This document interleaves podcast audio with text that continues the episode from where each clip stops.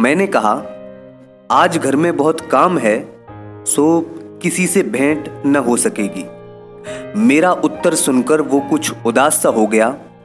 उसी मुद्रा में उसने एक बार मेरे मुख की ओर देखा, फिर अभिवादन करके दरवाजे के बाहर निकल गया।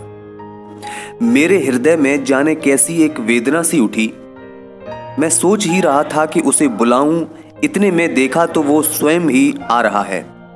वो पास आकर बोला, ये अंगूर और कुछ किशमिश बादाम बच्ची के लिए लाया था, उसको दे दीजिएगा।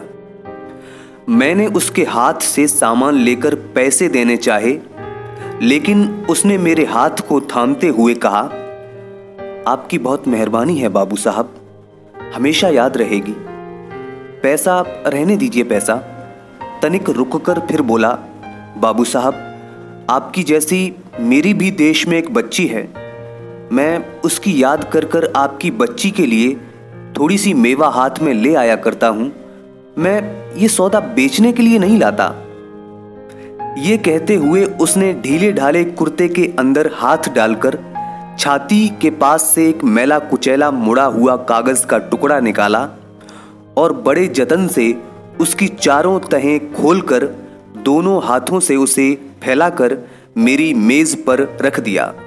देखा कि कागज़ के उस टुकड़े पर एक नन्हे से हाथ के छोटे से पंजे की छाप है। फ़ोटो नहीं, तेल चित्र नहीं, हाथ में थोड़ी सी कालिख लगाकर कागज़ के ऊपर उसी का निशान ले लिया गया है।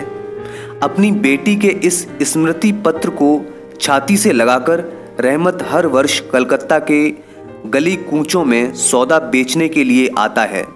और तब वो कालिख चित्र मानो उसकी बच्ची के हाथ का कोमल स्पर्श, उसके बिछड़े हुए विशाल वक्ष स्थल में अमृत उड़ेलता रहता है।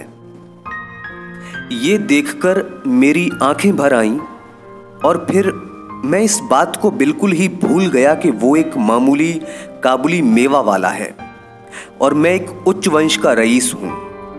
तब मुझे ऐसा लगने लगा कि जो वो है वही मैं हूँ। वो भी एक बाप है और मैं भी।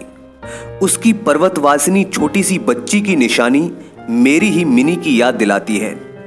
मैंने तत्काल ही मिनी को बाहर बुलवाया। हालाँकि इस पर घर में आपत्ति हुई, पर मैंने उस पर कुछ ध्यान नहीं दिया।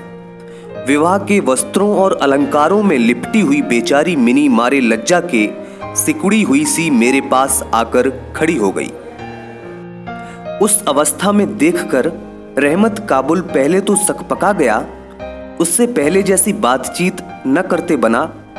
बाद में हँसते हुए बोला, लल्ली, सास के घर जा रही है क्या? मिनी अब सास का अर्थ समझने लगी थी, अतः अब उससे पहले की तरह उत्तर देते न बना। रहमत की बात सुनकर मारे लज्जा के उसके कपोल लाल हो उठे।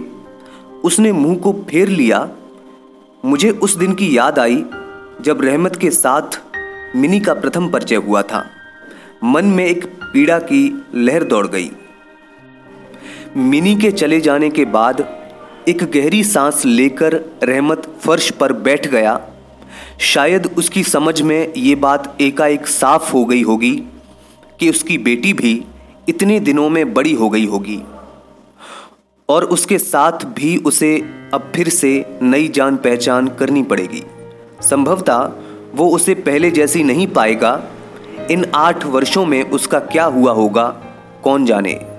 सवेरे के समय शरद की स्निग्ध सूर्य किरणों में शहनाई बजने लगी और रहमत कलकत्ता की एक गली के भीतर बैठा हुआ अफ़गानिस्तान के मेरू पर्वत का दृश्य देखने लगा।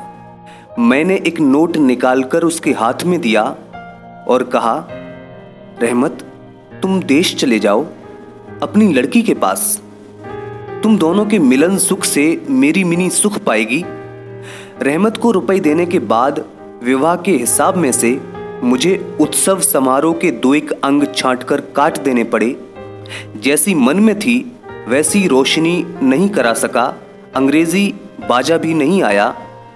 घर में औरतें बिगड़ने लगीं। सब कुछ हुआ पर फिर भी मेरा विचार है कि आज एक अपूर्व ज्योतिषना से हमारा शुभ समारोह उज्जवल हो उठा।